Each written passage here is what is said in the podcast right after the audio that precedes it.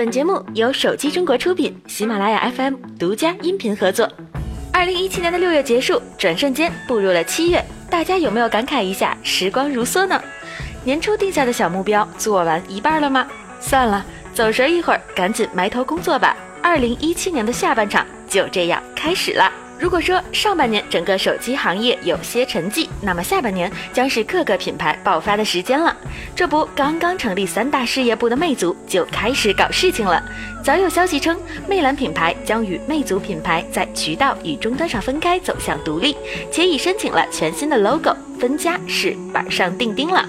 魅蓝品牌主打中低端市场，从销量上来看，为魅族手机做出了巨大贡献。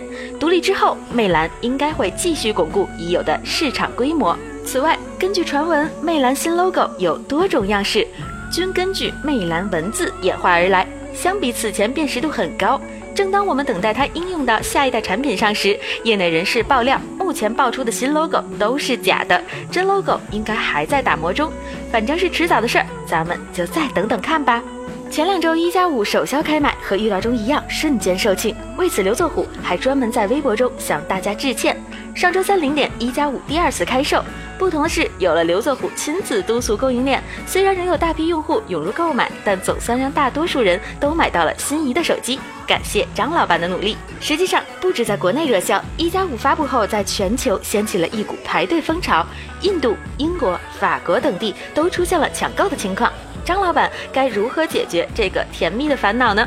上半年的新机并不算太多，大家都把劲儿攒到了下半年。不过用户们却等来了一个稍稍有些遗憾的消息：锤子 T3、vivo X Play 7、荣耀 Magic 2均不会在今年出现了。但小米六 Plus、小米 Note 3还是可以期待一下的。看来下半年注定竞争激烈，趁着厂商厮杀，大家赶快想想该买哪款机型吧。三星将复活 Note 7的传闻由来已久，而现在它终于在韩国正式发布，型号名为三星 Note Fun Edition，专为喜欢三星 Note 7的粉丝而推出。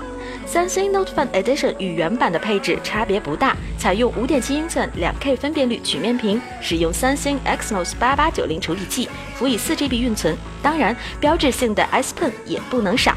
而在大家比较关心的电池上，三星 Note Fun Edition 采用了更安全且容量更小的三千二百毫安电池。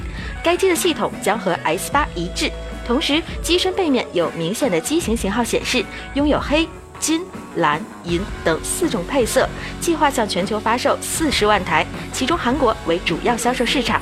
价格方面，该机韩国定价为六十九万九千六百韩元，约合人民币四千一百四十四元。七月七日正式发售，你会买吗？本期的节目就是这样啦，我们下期再见。